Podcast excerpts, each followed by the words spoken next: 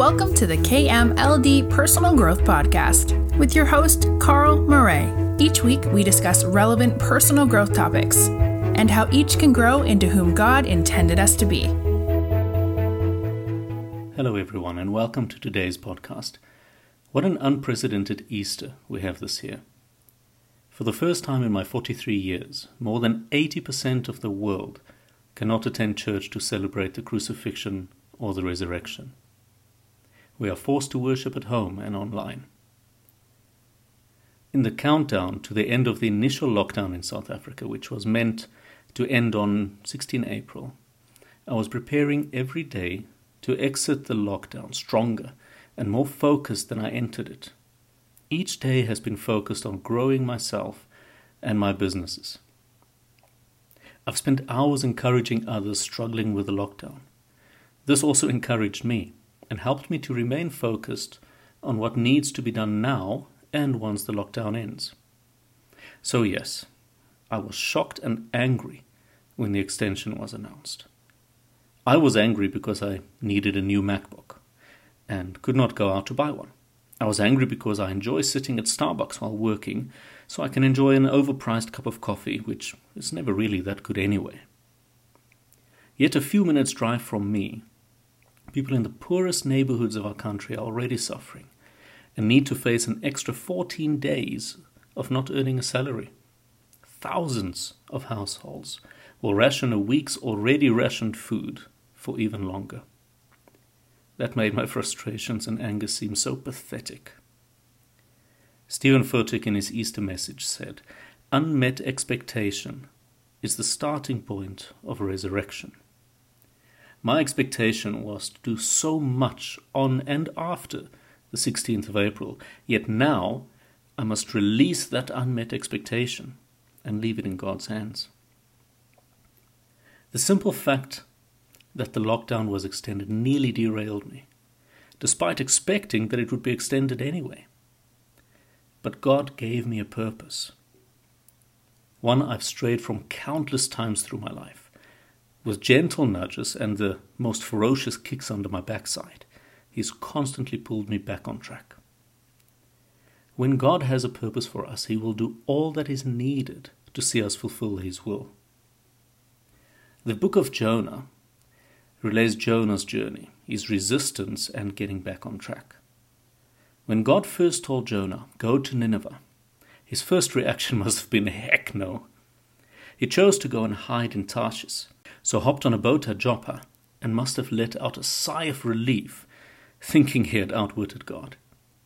When storms rose around him on the boat, he immediately knew why it was happening. Jonah got his own kick under the backside. Seeing his mistake, he prayed. He repented. Even though he strayed, God did not desert him. God saved his life and put him back on the path he was intended to follow. When God asked him a second time, to go to Nineveh. There was no hesitation. He must have had one of those movie type flashbacks of being stuck in the belly of a fish for three days. Just imagine the smell. At the start of his journey, Jonah had no courage. He feared going to Nineveh more than he trusted in God. His courage was in himself instead of in the Lord. In Nehemiah, one of my favorite books in the Bible, we see the complete opposite. As a simple cupbearer, Nehemiah felt called to rebuild the walls of Jerusalem. No task could have seemed more impossible. Not only did he not have the means to embark on such an endeavor, but there were many, including kings, that he would need to defy and face to complete his task. What we must realize is that Nehemiah did not come up with the idea. In the same way, when we feel called to a purpose, it is God now through the Holy Spirit, that moves us and gives us the desire to fulfill His purpose. Every obstacle was removed before Nehemiah. The king gave him permission and a letter of protection to pass through hostile areas on his way to Jerusalem. He gave him the timber he needed, and not least of all, soldiers to protect him. During the work on the wall, there was constant resistance and threats. These are not the threats we face today when following our dreams. The threats were physical, in the form of armies, spears, and arrows. Kings plotted and armies rose against him. But did he stop? No. The work on the wall continued. Nehemiah 4, verse 21 to 23, recounts how each worker worked with one hand and with the other held his spear. In the same way, when we face adversity, we cannot simply stop what God has led us to do. We carry on with the task. With one hand we work, with the other we prepare and defend against resistance.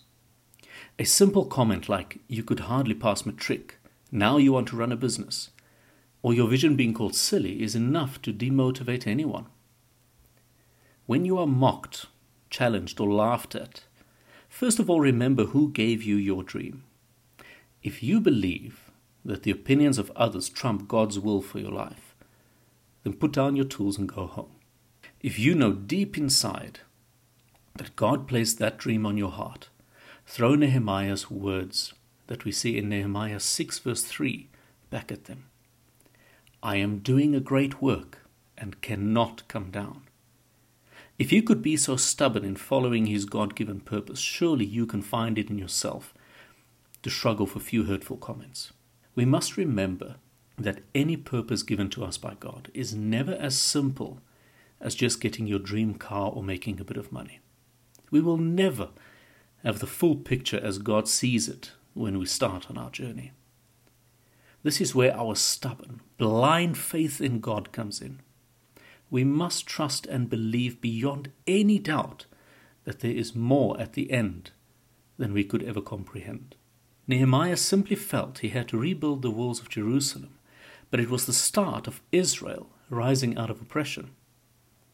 Jonah had no idea the impact he would have in listening to God, yet the entire Nineveh repented and accepted Yahweh as the one true God.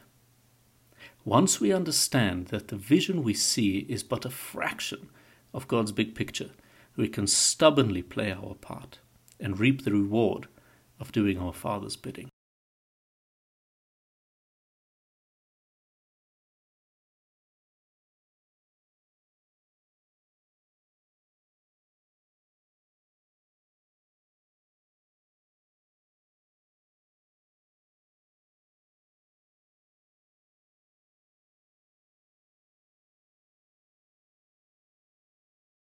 Believe beyond any doubt that there is more at the end than we could ever comprehend.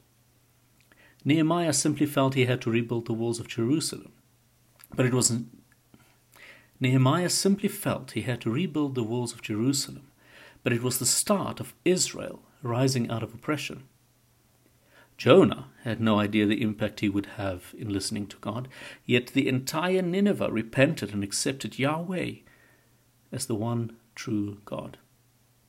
Once we understand that the vision we see is but a fraction of God's big picture, we can stubbornly play our part and reap the reward of doing our Father's bidding. Thank you for listening to our podcast. Remember to like, subscribe, and share.